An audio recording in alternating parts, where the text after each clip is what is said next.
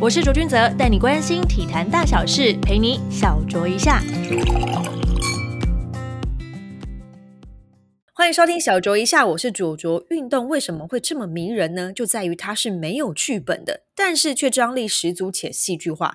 这一集邀请到手握今年最精彩剧本的滑轮溜冰选手来到小酌一下，欢迎玉林。Hello，大家好，我是玉林。我们会这么说，大家就知道杭州亚运有在关注的朋友们都知道发生了什么事情。不过，其实今年杭州亚运对你来讲，其实算是起伏蛮大的一场赛事，因为我们知道说你不是比完一场赛事然后就结束了。你还有很多个不一样的项目要参加嘛？因为像是在一千公尺决赛当中，其实你是以一分二十九秒八四五排名第四，可是最后却被裁判认定，就是在这个过程当中碰触到其他的选手，进而判定失格。其实那个当下算是一个非常大的事件呢，可以帮我们还原一下当时的情况吗？当时在一千公尺，因为那个已经是决赛了，那我们的规则就是说，你在决赛中只要有犯规动作，基本上就是直接失格。嗯尤其是在可能最后一圈，就是裁判会判的比较严一点。然后刚好就是因为就是在最后的决胜弯，那大家会急着想要去冲出头嘛，所以后面的集团选手会整个压上来。那前面的选手他们可能就是会用位置的方式去守住他们的就是排名。就卡住卡位就对了。对，前面已经放慢，然后后面又压上来，然后导致我在中间刚好被推到，然后推到了状态下，我又刚好进入弯道的那个点，然后刚好撞到了中国队，嗯然后他们就是回去检视还原，就是说，哎，我因为我有撞到中国队，然后中国队因为这样有掉了一个排名，所以他们就是觉得说，哎，这个就是一个犯规的动作，但是。那时候我有去就是基于申诉，就是教练那边有申诉说，就是哎那是后面推挤上来的，那应该要先抓前因跟后果这样。对，然后但是后面裁判那边就是觉得说，他们就是只看最后那结果论是什么这样，所以还蛮呕的。就等于是说你。你根本就没有办法，就是避开这样的情况之下，因为其实我们知道说，这个几分几秒都是在那一瞬间、一刹那的事情，所以当你想要真的去避开、去触碰到其他选手，其实也很困难呢。对，就是因为你从后面被推挤上来，你的速度会被加成，嗯、那你你你就是等于是你会不受那个速度的控制，而且又进弯道，你等于是直接撞撞上去的感觉。对啊。要么就是真的碰到他，要么就是大家一起搏斗。对啊，那当下当然一定不想要跌倒啊，所以当然手就会开始去撑，会去扶。那他们就是检视慢动作的时候，的确我的动作是有一个撑的动作。那刚好那个撑的动作是撑到了中国队的选选手身上。哦，那刚好地主地主国嘛，就是 这个判决肯定会是抓的比较严格一些的。对，当然他们就他们就是放大检视这样。嗯，因为换个角度来想，如果今天这场赛事是在台湾举行的话，然后角色反过来，相信我们自己也会去放大检视对方选手，会去影响到我们成绩的一个状况嘛。但这样子的犯规就是被判失格，是在你的选手生涯当中的第一次吗？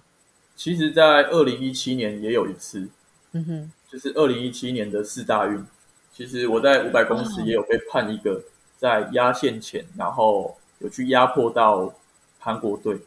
哦，对，那那因为那一次，老实说，那一次是因为哥伦比亚压迫到我，然后我又间接去压迫到韩国队，但那那时候是我们三个是完全没有任何肢体接触的，就只是可能一个动作，然后吓到韩国队，他们不敢去做压线的动作，然后他们就认为说就是干扰这样。哦，所以这算是你的第二次经验了。对，其实，在我们的比赛中，其实蛮常发生这种事情。哦，那因为其实他是在一千公尺的决赛当中，等于那场比赛结束就是排名就出来了嘛，那可能会决定这是金银铜牌的名次。所以当你知道自己被判定失格，当下那个心情是愤怒吗？还是沮丧？还是你就是想要再去争一口气那种感觉呢？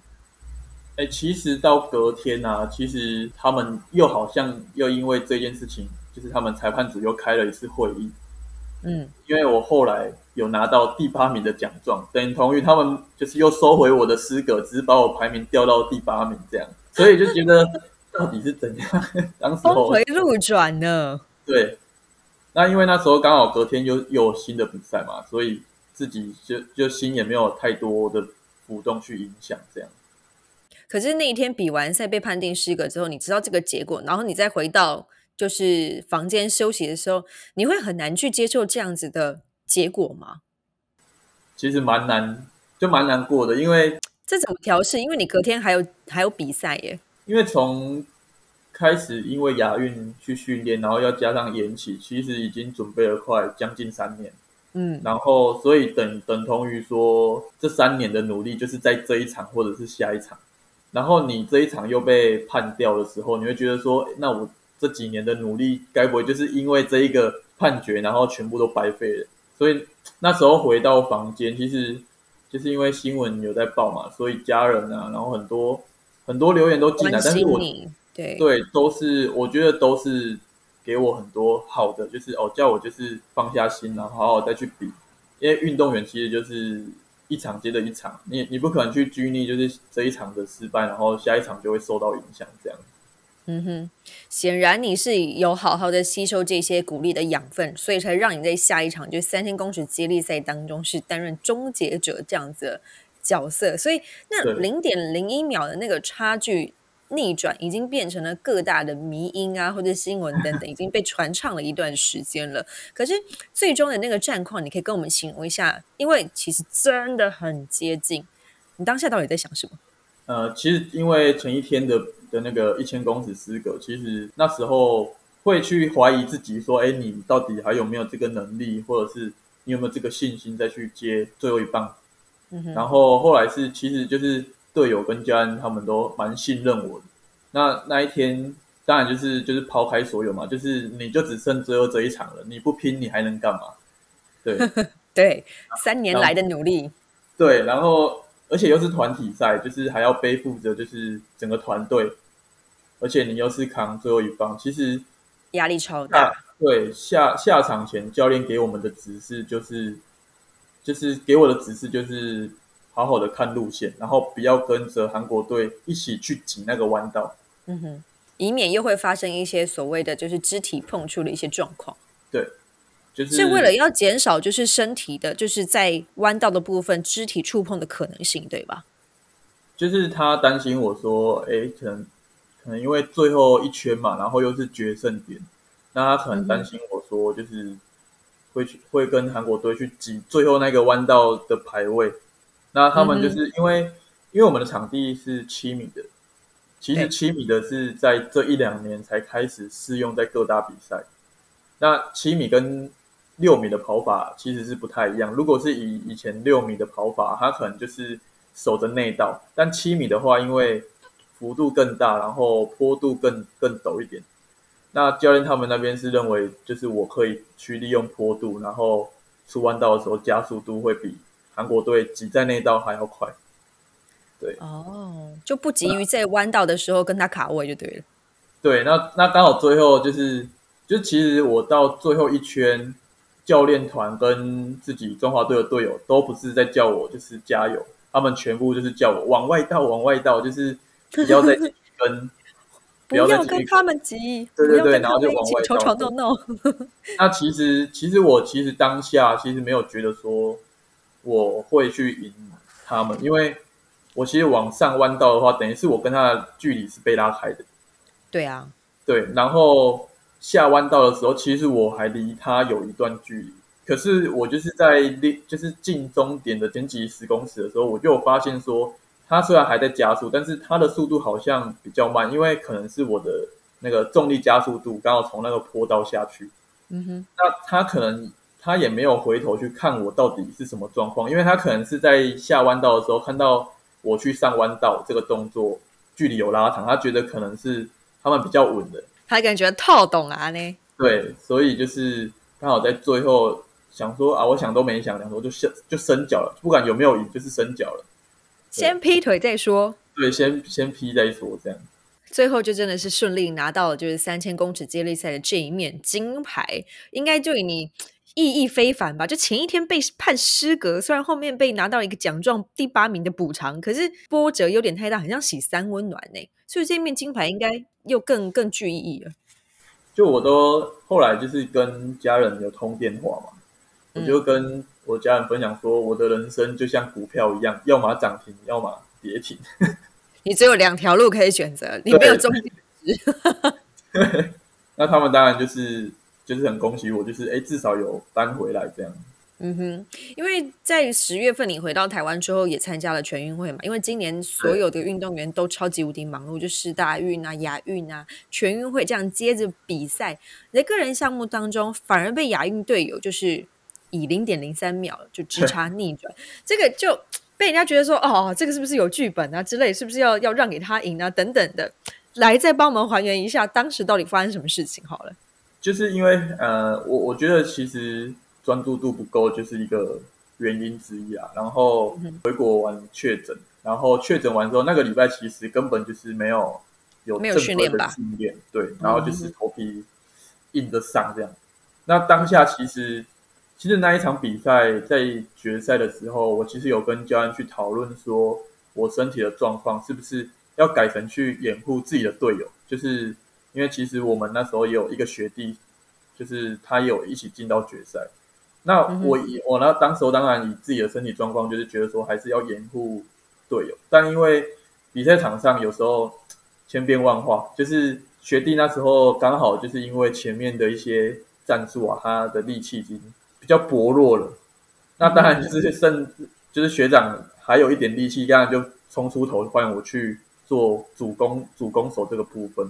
对，那最后当然我觉得都是一样哎，就是因为一样我们在全运会的场地一样是七名，那因为前面的战术其实自己的力量已经没了，然后又因为确诊的关系，其实也没有注意到，就是后方就是主阵去做压线这个动作。所以那个时候也觉得说，哎，我自己好像应该透懂了吗？那个时候，当下会觉得说，就是哎，就是亚运一千杯失格，然后，然后又因为感冒，又因为反正就是种种关系，就会觉得说你很渴望去拿这个名次，所以你看到那一条线，当下情的情绪就是会亢奋，就是会觉得说应该会是我的这样，一瞬间情绪被放大了。对，然后刚好又后面他又伸了一只脚。其实赛后我们两个也就是在聊说，哎，怎么怎么会变成角色互换这样？对呀，因为大家才刚刚在从你就是逆转的那个零点零一秒那个疯狂当中，就是差不多平息过来，结果又发生了零点零三秒的逆转。只是这一次的主角换人，而且你还是还是成员主角之一，对成员之一，这这实在是太特别了。所以后来我们自己就是也在那边笑笑这一件事情了，当然就是专注度不够嘛。那嗯哼，也因为这一件事情，因为后来就是媒体就是有一直在报道这件事情，所以就是自己也有去做就是反思啊，然后跟反省。对啊，因为这件事情确实那个变成咪的那张图实在是太经典了，甚至是被各大企业都会拿去说，我们做人就是要坚持到底，来当做是一个典范。结果发生在全运会的时候，嗯，角色换过来了，这是蛮特，就是转个念就会觉得说，哎，就是身上自己握有好的教材跟不好的教材，所以同时拥有了。对，也许未来可以把这种教材，就是以。个人的经验，然后去做啊，去做就是以后学弟妹的一些范本。就是我后来转念，因为被媒体一直这样报的话，其实心里都会受到一点影响，应该会有点受伤吧。对，当下那一天其实还蛮，就是会很难过，说，哎，我怎么会又犯了这种错误？这样。嗯哼，嗯哼，对。不过你现在已经手握了两个正反面的剧本，所以你接下来要讲，你都不需要举别人的例子，自己就是最棒的例子了。自己就是例子。不过如果要聊到你第一次接触就是溜冰的原因，其实你有跟媒体朋友们分享过，并不是因为本身就有兴趣，而是在出生的时候被医生诊断出有骨盆移位的问题，所以是进而透过溜冰来矫正。所以这个叙述整个过程真的没有兴趣吗？一开始其实有一点像是被强迫，算算强迫嘛，因为小时候不懂嘛，然后那时候其实以前就是我出生的第三天，就是医生有诊断说，哎，我有长短脚。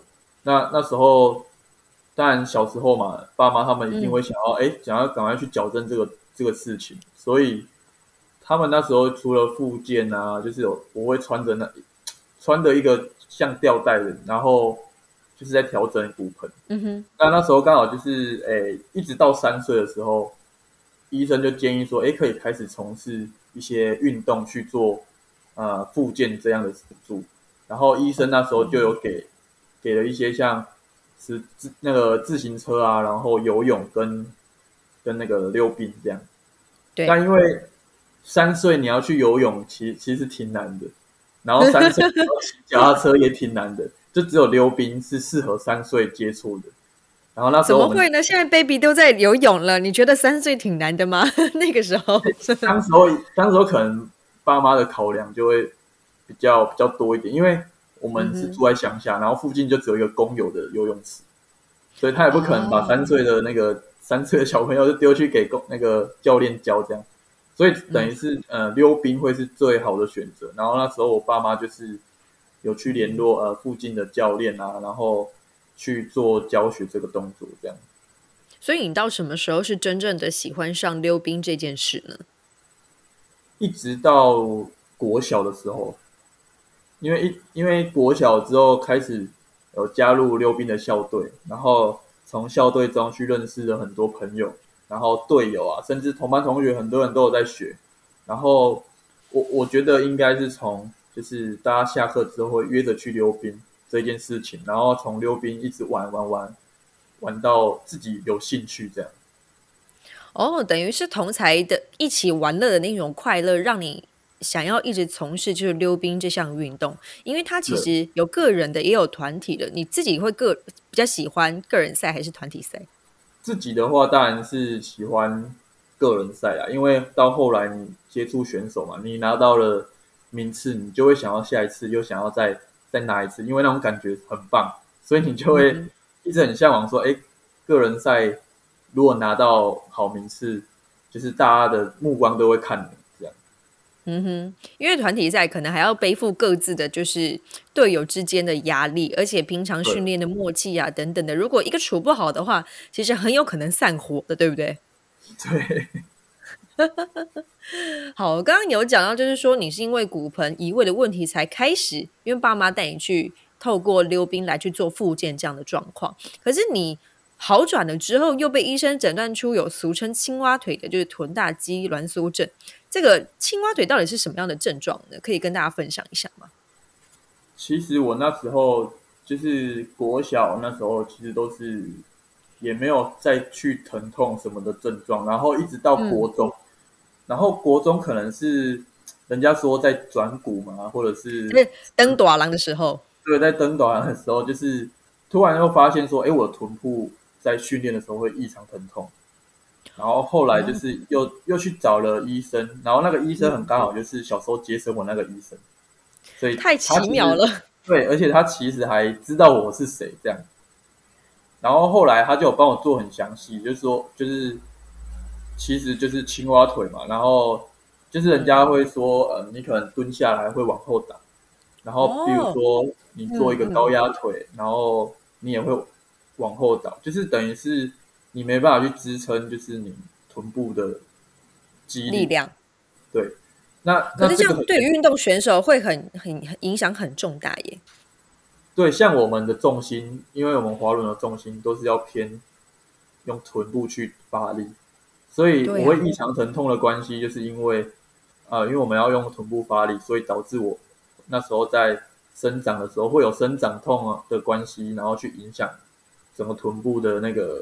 动态这样，那时候就有就有就是很多治疗方法嘛。那比如说热疗啊，然后一些附件按摩，然后甚至当时候医生有说，如果你想要让他一劳永逸的话，那就是开刀这样。那因为那时候开刀那时候已经决心要走选手这条路。开刀其实复原期，医生跟我估三年，好久哦。对，所以因为还要加一些附件什么三年，所以当时候就觉得开刀等于就是我已经结束我的了，对不对？对。那那时候就是家人也是给我自己做决定的，就是要不要开刀这件事情。后来就是刚好要升高中，这高中的时候我有遇到，就是我就转到我现在的教练，就是林永祥林教练这边，然后他就是蛮。细心照顾我，就是他等于是就是后后后面的选手生来，他就是帮我照顾我的呃一些激励啊，然后什么就是个别的克制化训练，然后他也每天帮我去做一些复健按摩这个动作，然后后来才慢慢好转这样。所以你其实为了这这个状况，其实痛了蛮久一段时间的，对不对？对，其实就是那时候的决定就是不会痛那就算了啊，如果真的。一直溜到会痛，那再来做决定，这样。可是你不会觉得说这样其实反反复复，因为它不可能有根治的状况，因为你没有去做开刀的动作，所以它就会一直就是伴随着你。你不觉得这种过程会会有让你想放弃的念头过吗？就是其实那时候医生就只有开一些贴布啊，就是消炎的那一种。所以每止痛的药啊，对，每天练完就是贴着那个贴布，就是睡前就是一定会贴贴布。只要有去训练，有去动用到我的臀大肌，基本上就会贴那个。所以每天贴，其实自己也会觉得这样也不是办法。嗯，那是因为那后来因为接触到就是我现阶段的教练，他给我很多不一样的训练，然后跟一些保健按摩，然后后来哎。就是慢慢的有去好转，然后就是蛮神奇的。就是自从就是哎接触到一些更科学化训练之后，没有很多这种困扰。到现在为止，就是也没有因为臀的关系去有太大的那个疑虑。这样哦，所以等于就是在你接触了就是比较科学化的一些训练，还有这个教练带给你很多新的一些可能运动保健的一些知识之后，这个东西就不再困扰你了。对，就是很神奇，就是转到高中之后，这个事情虽然还是会酸痛了，但是酸痛的时候，教练都会很立即的去帮我做处理，然后久而久之就会就是很像就是被打通了感觉，这样。任督二脉打通了，对，都打通了这样，然后也因为这样成绩，成我以前成绩就是国中、国小都没有很好，然后是到高中之后才开始变好的这样。就因为你可能解决了这个困扰你许久的这个问题之后，整个状况也就跟着起飞了。对，应该应该可以这样说。对呀，因为像是今年我们看到杭州亚运，就是滑轮溜冰的项目，就是基本上就是最大的奖牌库。总奖牌数高达了十三面，大家都会说：“ 哦，我们的劲敌是韩国。”你觉得今年的中华队在这个项目部分可以拿下这么多奖牌？你觉得关键在哪边？在你身上很明显的，绝对是运动科学化的训练以及运动保健的加入。那整体呢？我觉得整体应该是跟就是国训中心蛮有关系的哦，因为像因为像我们在二零一七年。其实四大运的时候，我们滑轮溜冰的成绩也非常好。嗯，然后一八年的雅加达，我们就只有入围两项的赛事，就两项都拿金牌。然后接着又亚运，这次杭州亚运又有非常好的成绩。我觉得是因为进到了国训之后，然后让整个就是训练化更完整，然后在饮食的部分啊，然后在一些物理治疗的后勤，我觉得。给我们非常多的资源，那因为我们在外面，其实老实说，滑轮溜冰是一个很在台湾是算冷门的运动，嗯，场地也不好寻找。对，那当然就是场地不好寻找，资源也没办法去要到非常好的管道，所以进到国训有政府啊，有体育署，然后跟国训中心这边就是很多帮忙之下，我觉得选手可以更专心去做训练这个部分。嗯哼，对，然后。我我我觉得就是等于是你集中管理之后，选手更更积会会会更积极啦，而且在里面在国训中心集训那个氛围其实都不不太一样，这样。因为其他都是非常优秀的运动选手，才会聚集到就是国训中心里面嘛，所以等于让你比较没有后顾之忧的来去做训练、去比赛。因为现阶段目前你们的最高的舞台应该就是亚运，对不对？对，我们现在最高是亚运会。嗯，在你们这项单项运动当中，嗯，你们有提到就是说希望可以争取进入到就是奥运赛事吗？有所耳闻这件事吗？目前是基本上每一届奥运他们都是在争取中这样子。对，每一届奥运的那像这一次最近的嘛，就是刚公布奥运入入围的。其实我我据我所知，我们也有去争取，可是我们是以用马拉松的赛事去争取。哦，那因为其实我们这个项目不能进到奥运的最大隐忧，其实就是我们的判决没办法很客观去判，有时候都是很主观，然后而且我们的碰撞的几率太高了，所以等于是这个问题让我们没办法进到奥运。那可能如果变成马拉松，嗯，然后有点像自行车这样去去比的话，其实相对的就是。规则会比较明确，能够去去符合奥运那种感觉，这样。哦，就等于是说，他在这项赛事里面，他必须要有很明确可以去规定，呃，犯规与否，或者是得分与否这样子的一个状况，才有办法让它变成一个正式的比赛项目。对。哦，了解。那也有人发现，就是说，今年参加亚运的，就是选手，其实普遍年纪都偏小了，所以这项运动是不是？越来越年轻了呢。对，的确蛮在台湾，真的就是现在的青年选手，其实都不亚于我们现在成成人组这些的选手。对啊，所以我们一直常常说，我们一直被追着跑。你们确实被追着跑。对对，然后就是其实因为滑轮溜冰这个很吃，就是小时候的动作培养。因为小时候动作如果培养的好，当然。就是到后来，你在做一些，因为滑轮溜冰是有一点像技术性的运动，嗯哼，因为它要考虑到坡度，考虑到压刃，甚至考虑到身体的高低，这样平衡感这些素质等等的。对，所以其实滑轮溜冰你不能太高，也不能太胖，嗯，太高太高就是会协调性的问题会比较不好。哦，那那当然太胖就是溜不动嘛。对对，所以所以说滑轮溜冰基本上站出来身高其实都还蛮一致的，就是就是大概就是呃可能矮小啊，然后精瘦精瘦这样，对对对对，精瘦。那那这种最适合就是年纪小的，因为年纪小就是他是轻嘛，然后而且而且他的恢复又很快，嗯哼，然后动作在吸收更更快这样。嗯哼，因为其实现在也很常看到，就是爸爸妈妈带着就是真的学龄前或者是学龄的那些小朋友们，在就是参与就是溜冰这样子的像课外活动了。对于他们在基础的协调上面，我觉得是一个蛮大的帮助。就好像有一些爸妈会送去上足球课训练肢体协调，其实溜冰也是一个蛮棒的一个项目。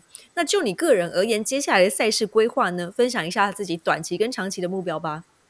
以现在目前，当然因为从亚运回来，然后又接全运，又接亚锦赛，其实老实说，现在身体蛮疲惫，而且因为确诊后，其实我到现在都还有一些后遗症的状况。这是你首度确诊吗？这边呃第二次，但是比第一次还要难过。天哪，这蛮伤的。对，然后像这礼拜我也都是一直在看中医去调理这样。嗯哼，然后。教练那边当然是希望我先休养，因为毕竟我们会一直运用到我们的就是肺嘛，就是因为训练的关系，所以他希望我先休养。那像下礼拜我们就要再去比台湾公开赛，就是在苗栗。嗯哼。那这一场教练当然就是叫我就是哎就是放松比，就是成绩没关系，先把身体顾好。那短期的话，自己目前当然就是先好好的。放一放个假吧，就是因为这这三年其实都很高压，嗯，然后长期的话是希希望在明年可以去参加就是欧洲的职业赛这样。哦，职业赛事，好的，对，因为欧洲欧洲目前职业赛蛮有名的，那我们其实，在亚洲的选手其实根本就是会把那边当成就是像职棒大联盟那一种感觉。对，所以现在亚亚洲的选手投入到就是欧洲的职业联赛的人多吗？其实非常少，因为我们的资源太少了，所以你必须要找到你的赞助商，然后他又愿意要带你去，因为一趟的花费其实蛮蛮庞大的。嗯哼。那因为在去年我们有因为国训中心这边，然后跟体育署这边的帮忙，我们有其实我们有去参加两站的职业赛，那我们发现我们成绩还蛮不错的，所以就会想说，哎。就是等亚运结束，然后明年能不能再去完整的去参加，然后看看自己在欧洲那边的呃名次啊实力是大概到哪边这样。嗯哼，等于是说你接下来也要当一个拓荒者的一个概念，因为亚洲选手，尤其是台湾选手，其实很少就是去涉足到欧洲的职业就是赛事嘛。那既然你已经有前面的两次的经验了，接下来就会希望参与更加完整的整个赛季。对。因为目前也也跟自己的厂商、赞助商那边在讨论做这件事情，那他们也觉得，哎，这个其实很有意思，哎，还需要对，还需要讨论，而且经费蛮庞大，所以他们其实有口头先跟我讲说，就是，哎，可以去着手来讨论这一件事情。那当然就是后续一定还会有更多的讨论去做，就是看能不能成型。啊，希望就是当然一定也是希望说。能去在那边比一下赛，然后看一下自己的成绩，这样。哦，原来如此！今天非常开心，邀请到我们本年度最戏剧化的运动选手玉林来到我们的小酌一下。非常感谢你的时间，也祝福你接下来的赛事，还有明年参与就是欧洲职业赛季，可以一切顺利啦。对，谢谢，谢谢玉林，小酌一下，我们下次见喽。